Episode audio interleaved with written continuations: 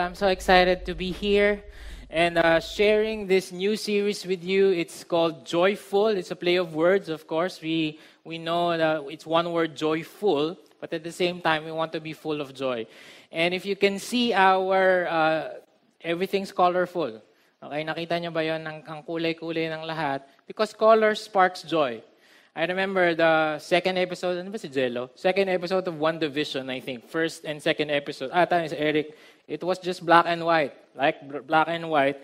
And then at the end of the second episode, if I'm not mistaken, biglang nag-shift from uh, monochromatic to colored. And it sparked joy. Wow! Because uh, colors bring out joy. At the same time, I remember The Wizard of Oz, ang unang-unang movie na colored. And when it was shown to the world, at the time, wow! Sobrang merong spark ng joy every time we see color. Tingnan mo kayong katabi mo, mukha bang makulay ang buhay niyan?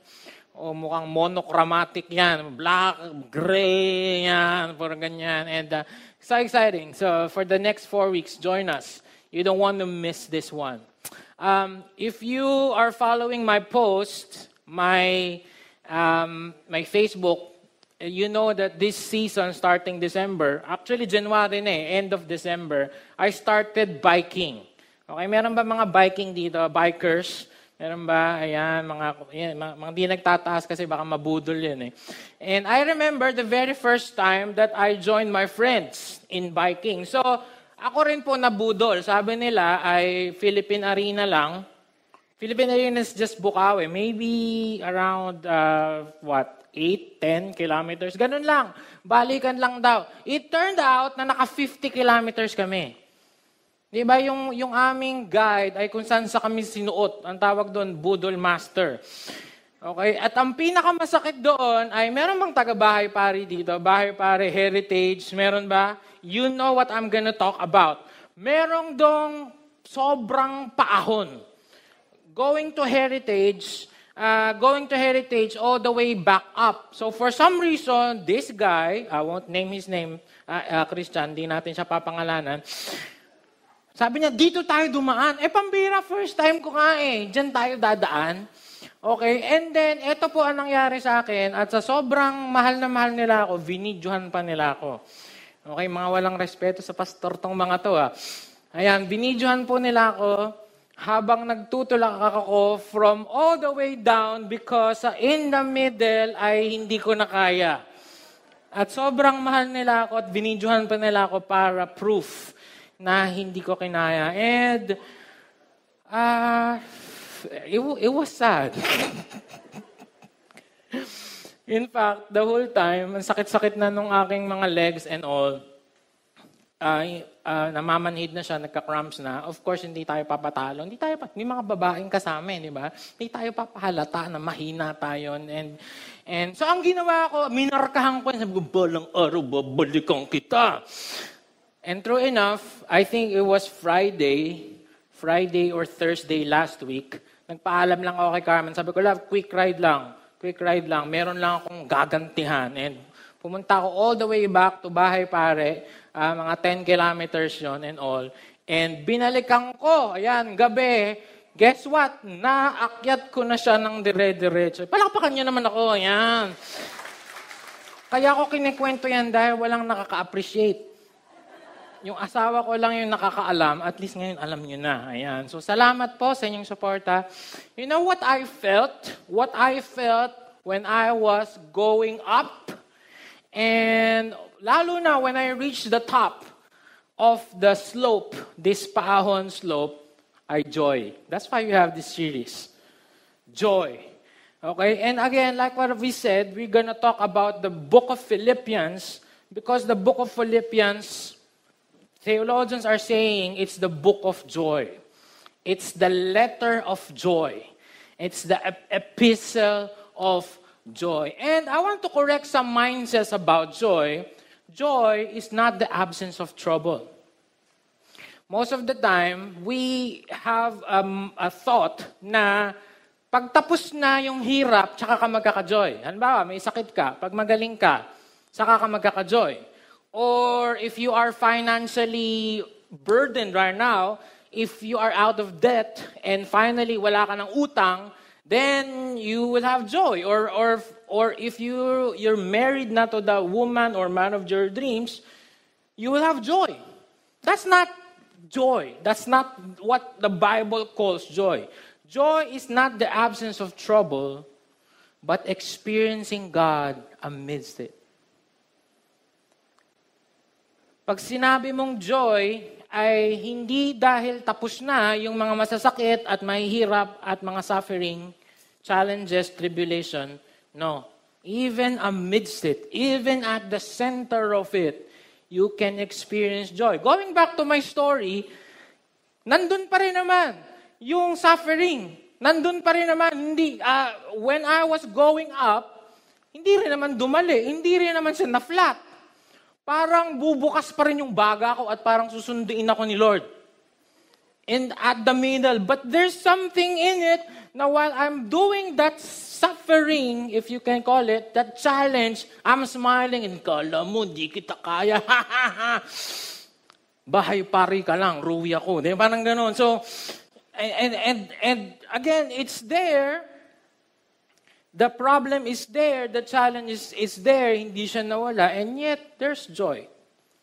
Even when I'm still climbing. And when, when I was praying, on the way back, nung pauwi na, I was praying, sabi ko, Lord, what's different? Anong iba ngayong sa experience ko ngayon sa experience ko three weeks ago? Anong iba? It's the same. It's the same slope. It's the same, mas mahirap din naman. It's the same intensity.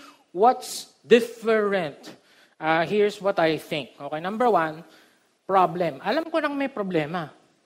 Iba, yung hindi mo alam na may problema, may challenge, tapos biglang andyan na. Pero since alam kong meron, it prepared me. You understand? It's different.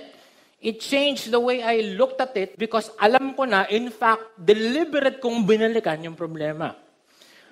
So what's different? I know there's a problem. Number two, my passion. Abe, kahit ba ikamatay ko yan, eh, passion ko ngayon yan eh. And kahit ba mahirap siya, at kahit ba uh, it's, it's, it's challenging, it's, it literally takes my breath away. Literally. Passion ko siya eh. Kaya gagawin ko. At itutuloy ko kahit mahirap. And because of that, it gave me a change of perspective. Change of perspective. Nung una, parang, bakit ba kami, kami dinala dito? Pabira naman. Pwede namang diretso, galing lang Bukawi, pwede namang MacArthur na lang ulit. Pero ngayon, iba na.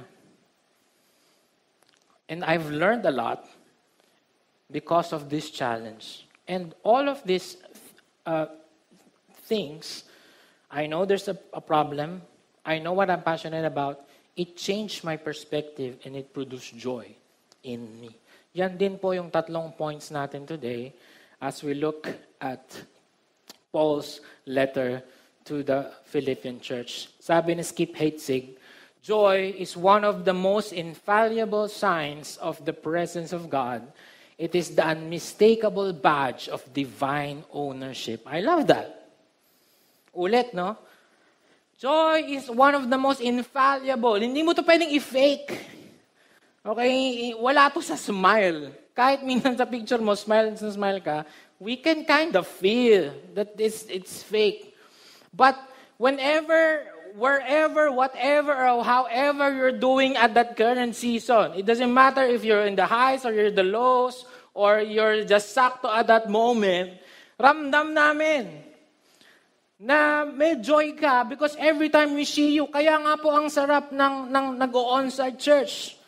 Okay? Again, we're launching the, on, the online church. That's a different dynamic. That's a different community. Pero ang sarap ng on-site church kasi pagpasok mo pa lang and I see you guys smiling, I know there's joy. I know I'm in the right place na, na hindi, I'm not sure kung meron kang problema ngayon, but uh, there's, there's a radiance of joy that I can feel. Hindi mo to mapefake.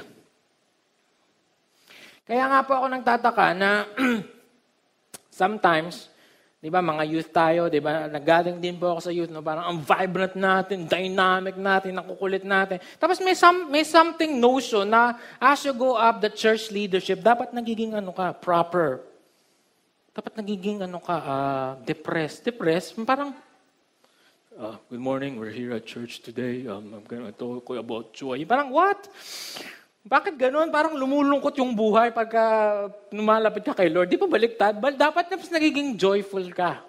At mas nakikita yung joy sa puso mo. You cannot fake it. In fact, you can tell if a person is just attending church or that person is really saved by how the radiance, the, how the magnitude of joy radiates in his life. So, we're going to look at joy in suffering today, and we're going to look at these three points. Number one, the problem. The problem. Balikan muna natin, ano ba ang history ng Philippian church? Uh, Paul went to the church in Philippi in 50 AD.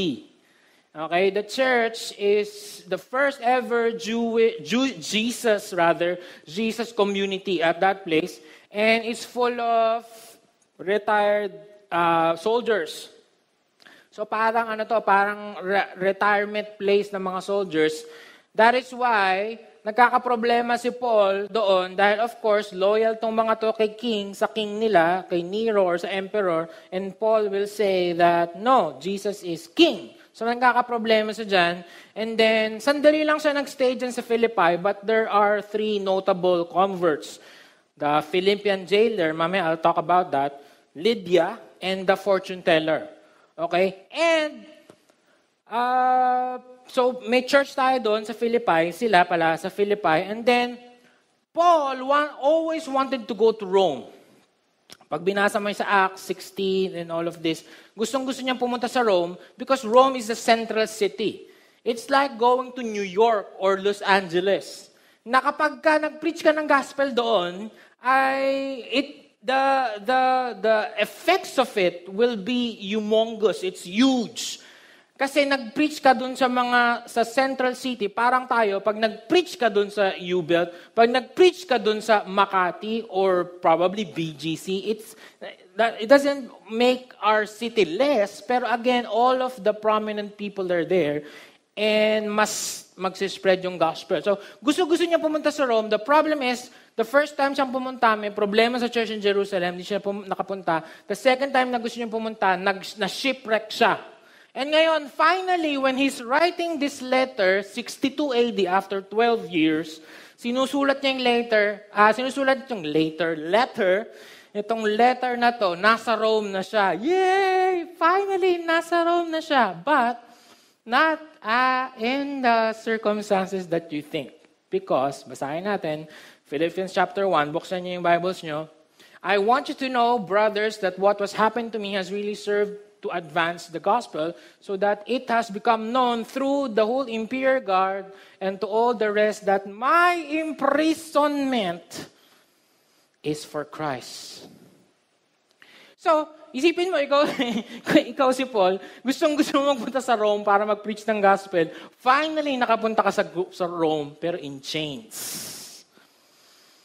In chains. He's currently under prison uh, here. Some are saying he's in house arrest. Some are saying he's in a prison uh, dungeon. Pero ito ang sure namin yung pagiging chained po niya dito, di ba minsan sinasabi niya, uh, Paul, chained, a prisoner for Christ, I'm in my chains. That's actually literal. Because hindi lang po siya naka-chain sa, sa isang um, pillar, naka-chain siya literally to a Praetorian guard, to a Roman soldier. So, isipin mo ano, kahit saan ka magpunta, wala kang privacy. Hindi ka makapupo. Gigisingin mo pa yung guard, guard, pupo tayo. Hindi ka na. Ayoko pa, sakit na yung tiyan ko. Kasi kasama, magkasama kayo eh, literally. Matutulog kang mag-isa, ay matutulog kayo na magkatabi, uh, kakain kayo na magkasama. Of course, he can write letters and all, but without privacy. So if you're talking about suffering, if you're talking about a problem, then here's a problem. he is under arrest for preaching the gospel. And in fact, that's why uh, dito sa verse 1, in-encourage niya yung mga tao sa Philippi. Sabi niya, I want you to know, brothers, that has what has happened to me. This is some sort of encouragement and clarification. Parang sinasabi niya, bawa kay Eric, bro, gusto ko lang malaman mo na ang reason kung bakit ako nagkaganito ay ganito. Ine-encourage niya. Why? Because it doesn't make sense. Right? When we talk about suffering, we don't want it to happen to anyone. Tama ba?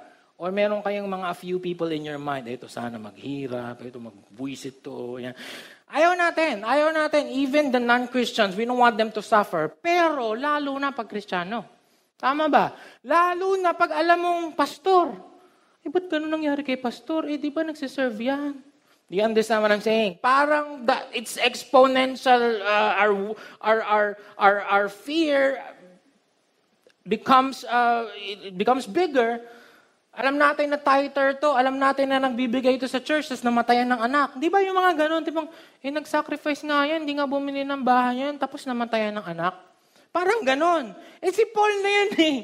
Di sana kung may makulong kami na lang, bakit ikaw pa, Paul? So they, they are worried. They're puzzled. They're, they're, they're, they have questions. Why is suffering happening to, to Paul? Again, we have a mindset that if you become a Christian, you get shielded from all of these troubles and trials. Who told you that? Saan mo ba nabasa yun? Kabaliktaran nga yung sinasabi ng Bible. I remember this story in John chapter 9. Jesus and his disciples were uh, walking and they saw Bartimaeus. And the disciples, by default, ask, who, Rabbi, who sinned, this man or his parents, that he is born blind? Automatic, pag may takita tayo naghihirap, nagsasuffer, ah, may ginawang kasalanan yan. Siguro, ano yan, pinaparusahan ng Diyos. And if we're really gonna be honest with ourselves, hanggang ngayon, ganun. Pag may nakita tayong, di siguro nagtatights yan. Kaya baka nang, nang loloko ng asawa yan. Kasi bakit pinapayagan ni Lord na maghirap yan? So, the, the, the apostles are saying the same thing, asking the same thing. And we ask, whenever we see suffering, we, see the, we ask the questions, why her, why him, why me, and why God allowed this to happen? The Philippian church also uh, is asking that question.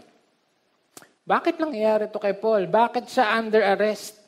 Bakit hindi siya ipaligtas ni Lord kung gugustuhin niya? Alam naman natin na powerful si God, then why is He um, allowing that?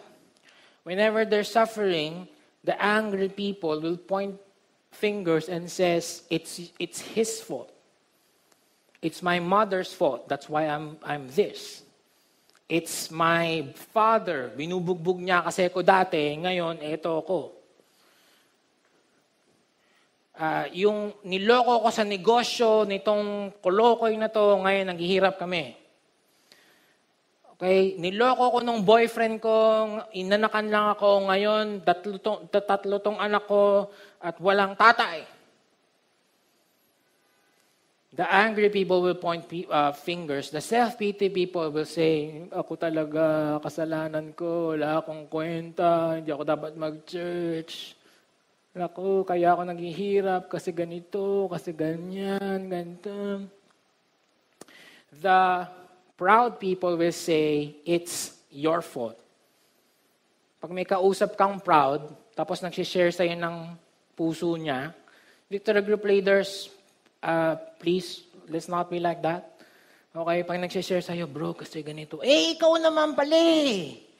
Kasalanan mo kasi. Kaya ka ganyan kasi ganito, ginawa mo to. Dapat gayahin mo ko. Ako kasi ganito. Okay, hindi ka nga nag-a-attend eh. So what's the answer? The, the, the disciples asked, sino po ang may kasalanan kung ba't siya nagsasuffer? At the question is probably for you as well. And you probably ask the question and you, you have people in mind ako? Bakit siya? Bakit siya nagsasuffer? Sino pong may kasalanan? Let Jesus answer you today. Sabi niya, neither Neither this man nor his parents sinned, said Jesus, but this happened so that the works of God might be displayed in him. First thing to have, first um, position for us to have joy is to expect that there will be a problem. Just like me. Nung binalikan ko yung paahon sa bahay pare, alam ko na na may paahon kasi pangalawang beses ko na eh. Ini-expect ko nang may problema. And as Christians, expect nyo na may problema. Kasi si Jesus na mismo nagsabi, In this world, you will have trouble. Sino dito yan ang life verse mo? Thank you, Lord. In this world, there will be trouble. I love you, Lord. Yung pagbukas mo ng Bible mo, yan yung unang-una. Wala. Ito yata yung promise na ayaw nating i-claim.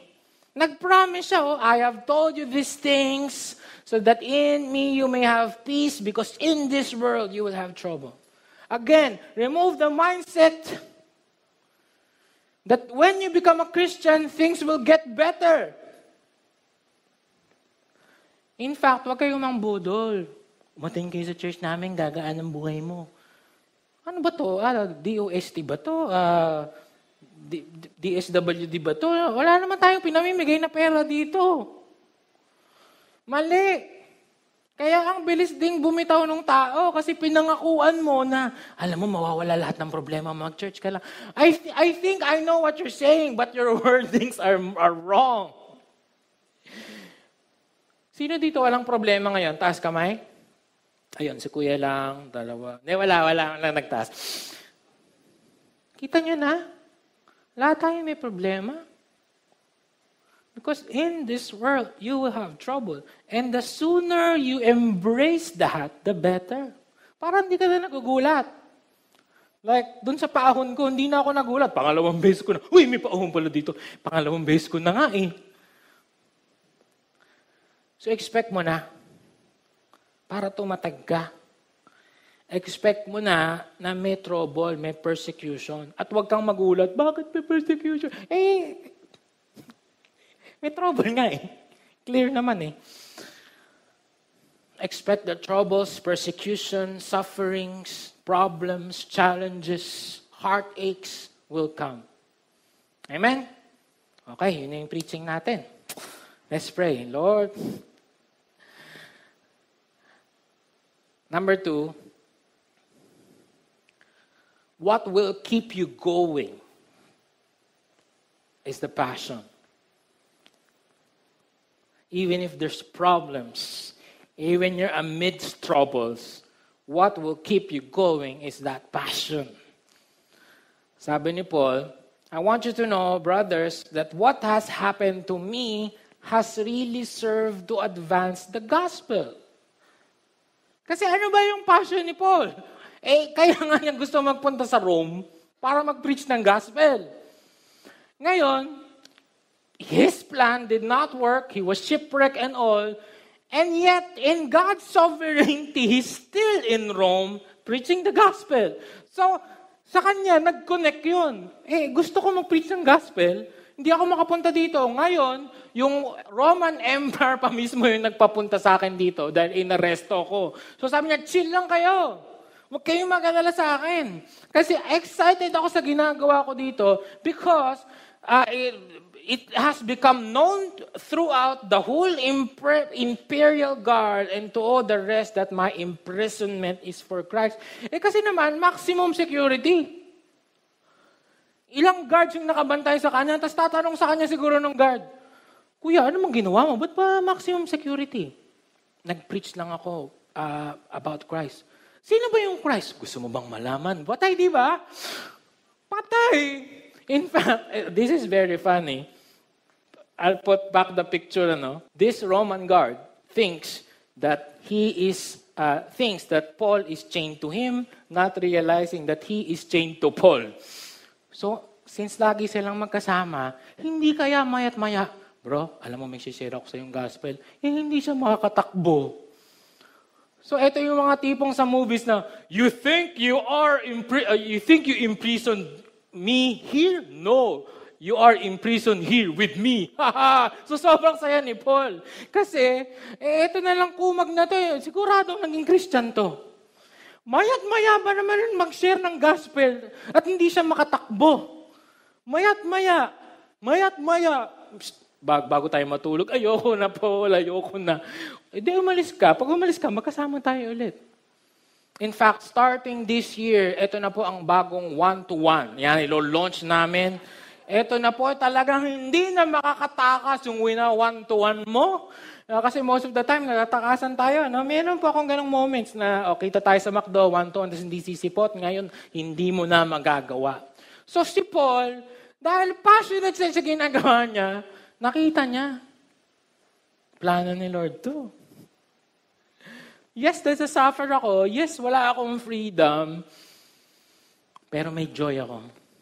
Kasi nagagawa ko yung passion, ah, the things I'm passionate for.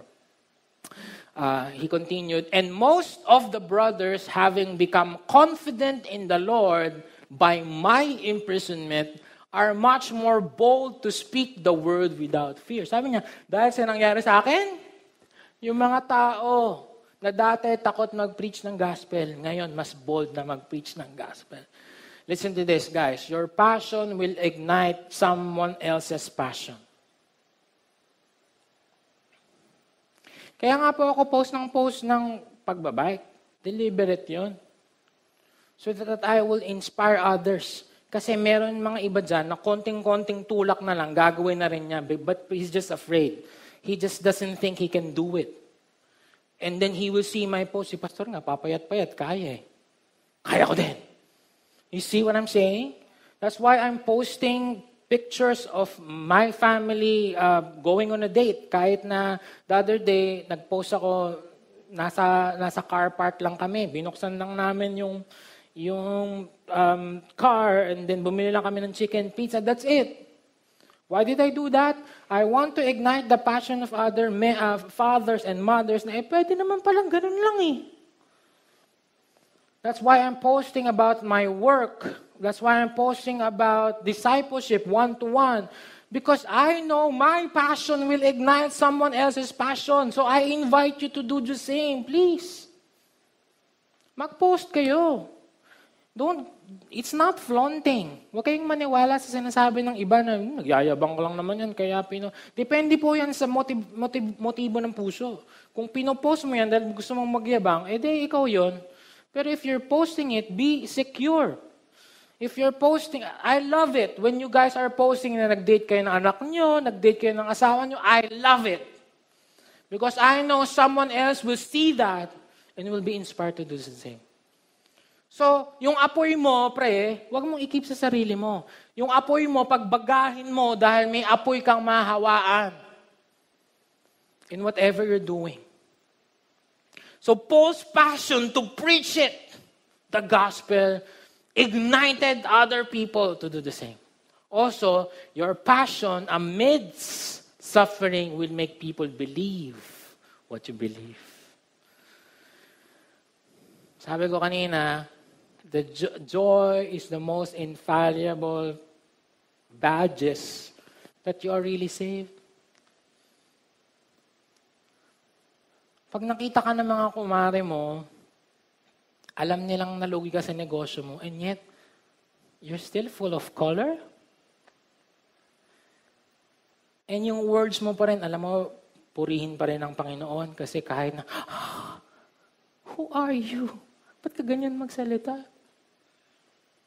Si Paul in prison, napaka siya pa yung nag encourage Ini-encourage niya yung mga wala sa prison. Uy, huwag kayong magadala sa akin. Okay lang ako.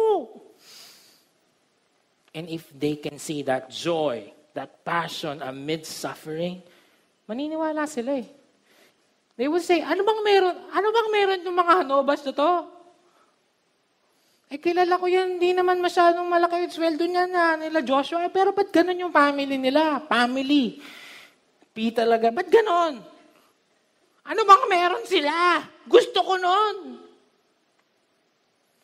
Kahit ba ang tali-talina mo sa, gospel, sa Bible, sharean mo ng verses yan na matitindi, sharean mo pa yan ng mga mga uh, doctrines, kung wala kang joy, wala, pre, wala. Fake. Pero minsan kahit di ka magsalita,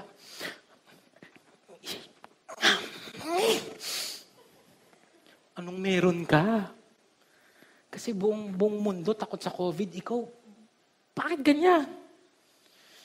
Alam ko, ma- mahina yung, may sakit ngayon yung nanay mo, pero ba't ka ganyan?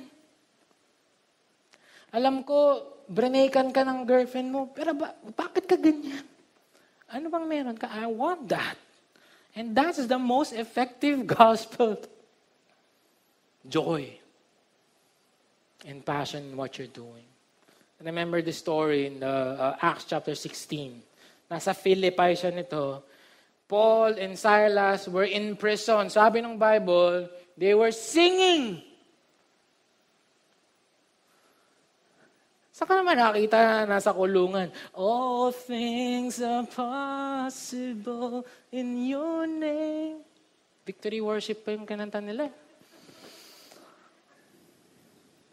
O kaya, ako'y alipin mo ka. Kasi totoong nakaano sila in chains, no?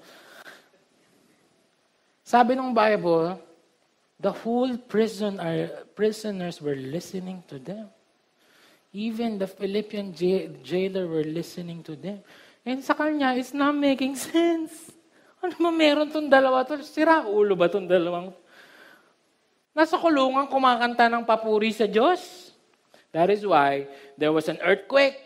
Tapos nag-flung open lahat yung mga uh, gates. And then the guard will kill himself kasi kasalanan niya eh. Kapag tumakas yung mga mga bilanggo. Eh, hindi naman sila tumakas. Sabi niya, wag, wag, wag mong patayin sarili mo, hindi kami tumakas. Alam naming papatayin ka, kaya hindi kami tumakas. Why is this prisoner? Why is this prisoner cares about me? Sabi niya, brothers, share mo naman sa akin kung anong meron kayo. What must I do to be safe? Believe in the Lord Jesus and you and your whole family will be saved. At that moment, the Philippian jailer was baptized. Why? Joy. Unexplainable joy. That is even in the middle of a prison moment. Your passion will continue. Number three, a change of perspective.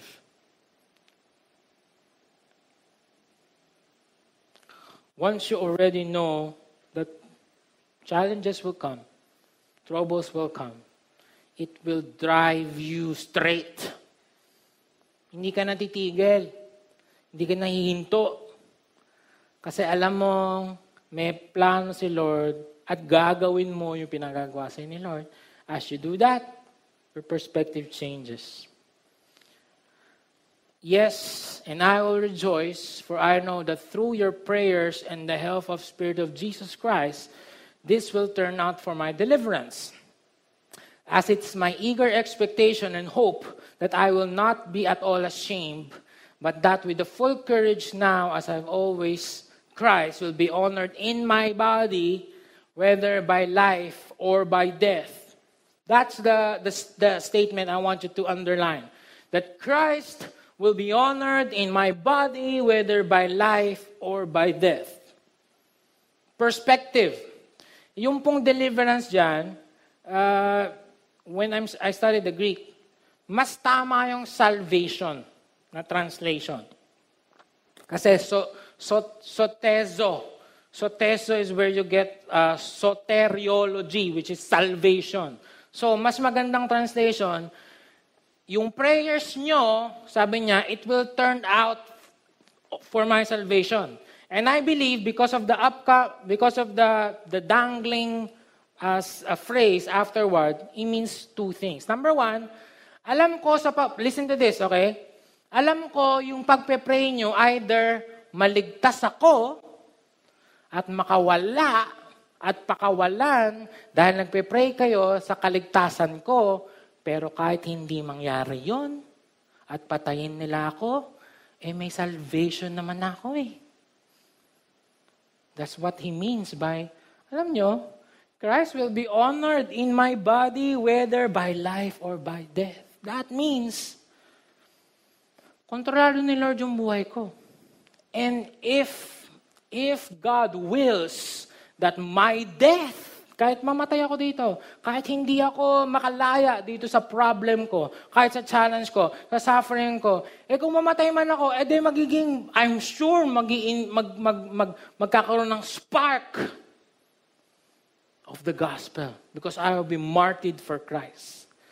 Whether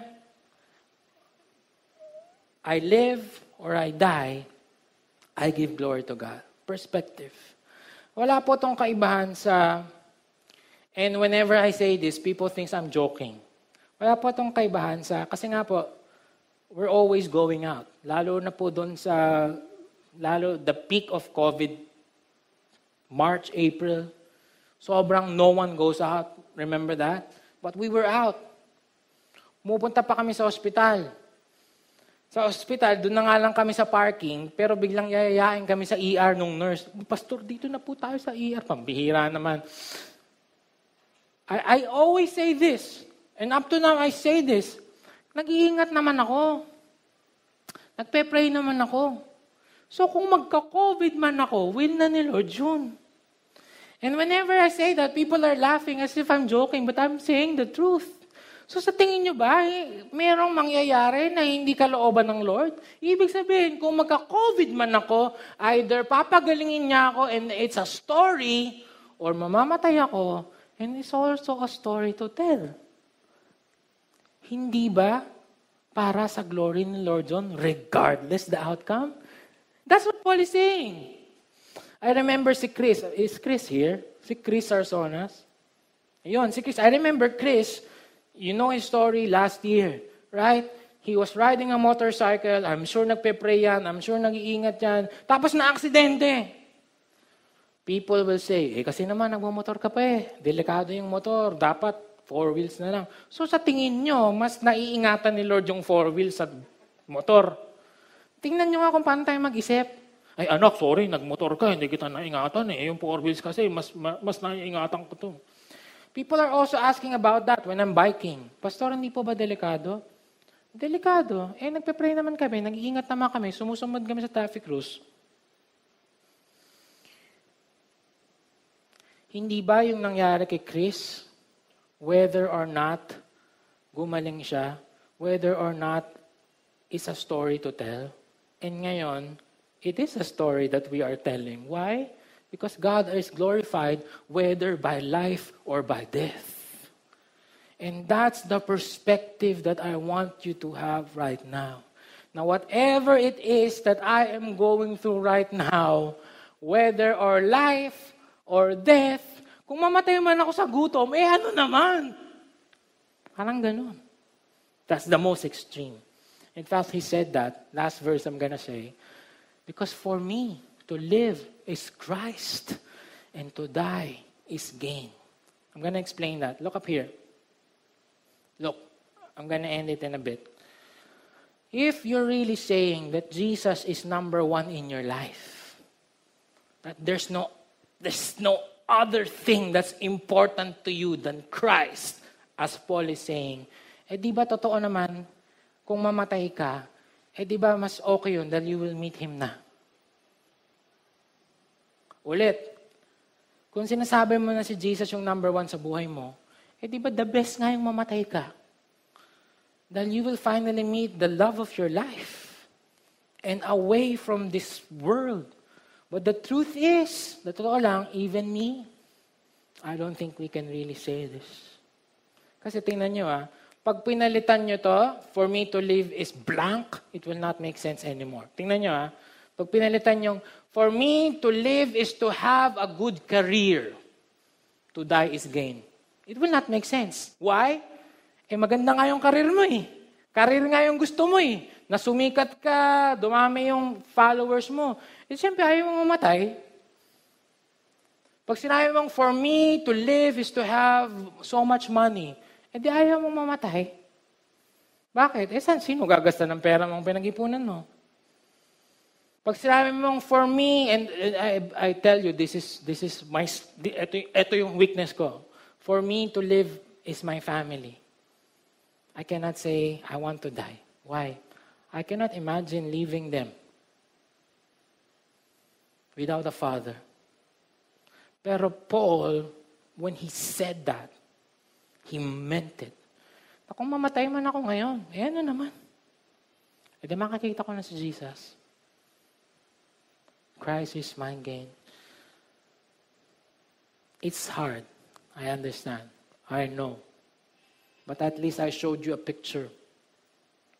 And as we continue this life, you know, as we journey with God, alam mo yun, yung parang as we as we grow, as He sanctifies us, this statement, this statement will become truer and truer each day that there's nothing else to lose. That you can say, eh kung maubos man ang pera ko, ano ano ba kasi yung ano ba kasi yung mga suffering natin today? Sakit? Eh kung mamatay ka man sa sakit, eh ano naman? Kung save ka naman. Ano yung kinakatakutan mo? COVID? Kaya marami pa rin wala dito sa on-site? Eh, eh ano naman kung magka-COVID ka? Hindi ka ba kayang pagkalingin ni Lord? Don't get me wrong. I'm not saying that as an excuse to be careless. Please. Pero kung will ni Lord, to die is gain. And to push, push, push further, even without suffering or without suffering. It's ironic. and I'm I'm gonna fight my I'm gonna fight to finish this story because yesterday I was reading this, sobrang iyak ako na iyak. Ayan, naiyak na ako just thinking about it. It's ironic that our topic is about joy, and I'm to tell you the story about joy.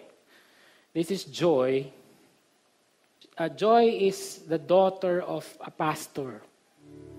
And again, the, the mindset is that kung pastor ka, shielded ka, eh, servant ka ni Lord eh shielded yung mga anak mo of suffering, of troubles, of, of persecutions and all. But apparently not. Because Joy, when she was 15 years old, she got raped by seven men. Um, please excuse the, it's, it's, it's graphic because you would think about it. Okay, this is not for the faint of heart. I tried to get her statements so that we will see what it is, what it means to have joy in suffering. Sabi niya, that soon the ten robbers managed to tie up my younger sisters, my younger brother, the two helpers, the driver, my dad's cousin, his wife and child, and the missionary family who rented the apartment below us. I was raped and sexually abused on my very own bed in my bathroom, in my brother's room, by a total of seven men. They said vile things to me, made me do unimaginable, perverted acts, and eventually tied me up and laid me down by the entrance of the front door. Rarely in my life I have had difficulty opening up to my parents, but this one of those times when I did not know what to say, mustering up the courage I blurted out softly, Mom, Dad, I was raped. I, imagine Olivia saying this and as a parent, I, I don't know. I'd go crazy. Oh, joy. My mom said that tears instantly welling up around her blue eyes. My parents pulled me towards them, and for the first time that evening, I really cried about the rape. That was the most painful thing I have ever had to tell my parents. I knew that it was going to hurt them to hear it, but they had to hear it from me. As I began to move past the initial shock and trauma of having been raped, I was left with an overwhelming sense of loss. I often found myself in tears because of my innocence and purity had been stolen. I couldn't go back to being the person I was. At times, my mind was darkened by sorrow, despair, visited me without invitation. Sometimes it came at night when memories would assault me, or it came as a longing to return to the innocence of my childhood. On other occasions, it's left, it left me feeling alone in a room full of people. I, I didn't know quite fit with my peers. My mom asked herself, if I don't cling to God, where would I go? As she wrestled with the reality of the rape, she recognized that the only way to survive was to turn to the Lord, not away from Him. Remember that. Remember that phrase. Whenever there's suffering, saan ba tayo pupunta? If you believe Jesus is the way, the truth, and the life, if there's suffering, saan ka mapupunta? Hindi lalong mas tumapit sa Kanya. Not the other way around.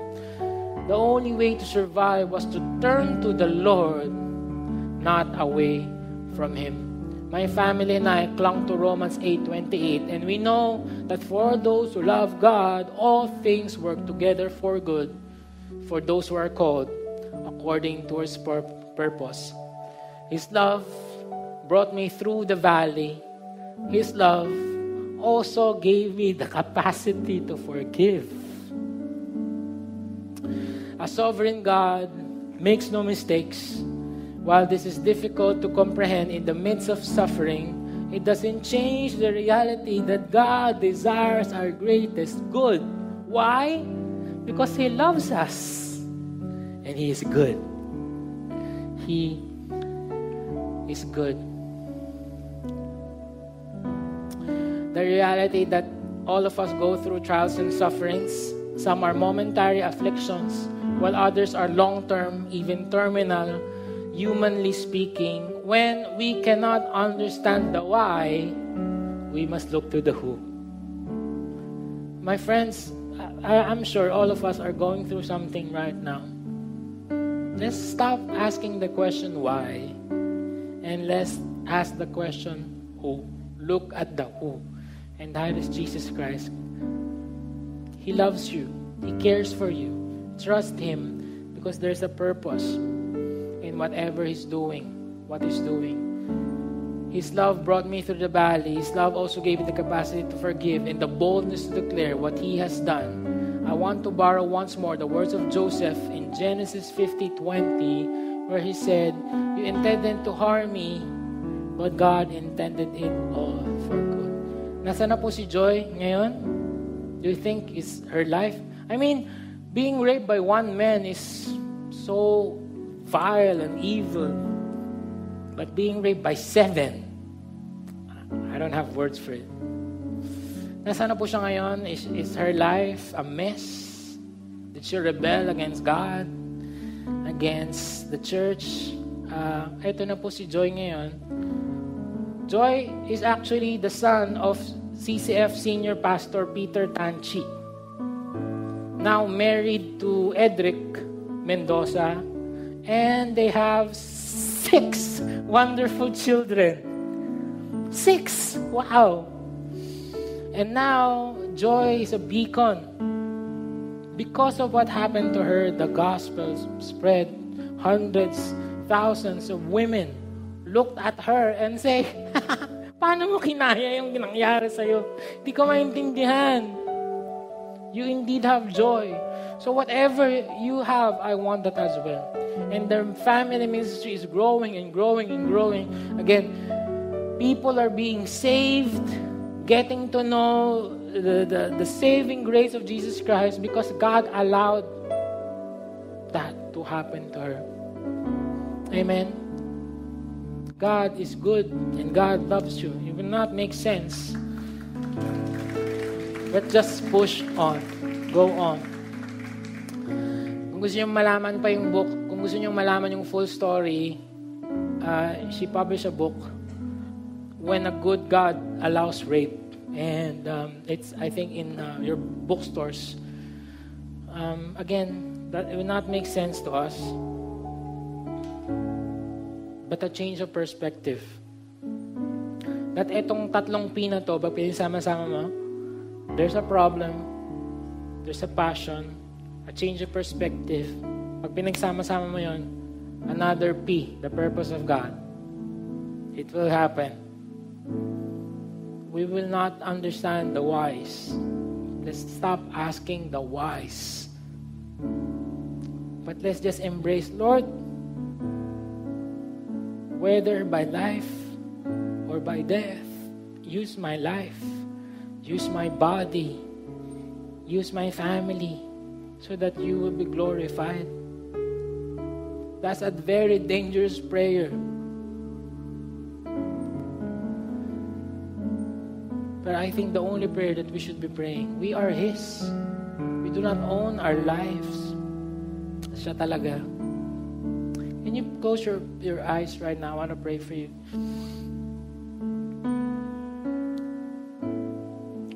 Lord, thank you for joy.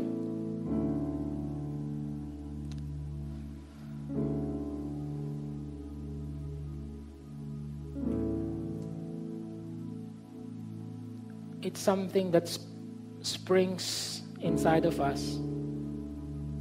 Di po namin to peke, mapepeke kahit anong gawin namin, Lord. Uh, we cannot fake it. We cannot we cannot do it by watching comedy or series. Lord, I pray for a change of perspective today. If that's you, you're here today, you say, Lord, change my mind. Change my perspective. Kasi nakadepende ko sa happenings. Eh. Nakadepende ako kung mayroong blessing, kung mayroong promotion, kung may pera, kung may gala, kung masaya, kung may bagong damit, kung may negosyo. Nakadepende ako doon and, and I'm not really embracing joy to the full. And I'm praying for a change of perspective perspective today. Lord, I want to be able to say, to live is Christ to die is gain. If that's you, raise your hands. I'll pray for you. A change of mind. Romans chapter 12, verse 2. Be transformed by the renewing of your mind. Lord, I pray for all of us here today. Lord, change us the way we see things. Lord, I pray that we will see things in the lens of faith. Hindi what the world says, hindi what the world dictates, hindi what's common to other to, to, to, to everyone. Just trust you, Lord, even with our sufferings, in the middle of our suffering, we can have joy. Lord, I pray that that joy, that passion will be contagious. So that everyone around us, Lord, will ask the question, ano bang meron ka, kapatid? Kumare, uh, kaklase, boss, ano bang meron ka? Bakit ka ganyan? Gusto ko niyan. Share mo naman sa akin yan. And we will just share the loving, saving grace of Christ. Thank you, Lord. I pray for joy to the full in each and every one of us here today. Thank you, God. In Jesus' name, amen.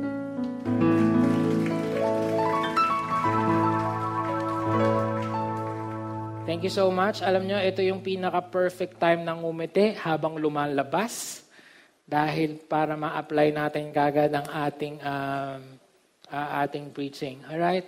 Uh, God bless you. We have three more weeks to talk about joy. It's to indeed be a joyful time. See you next week.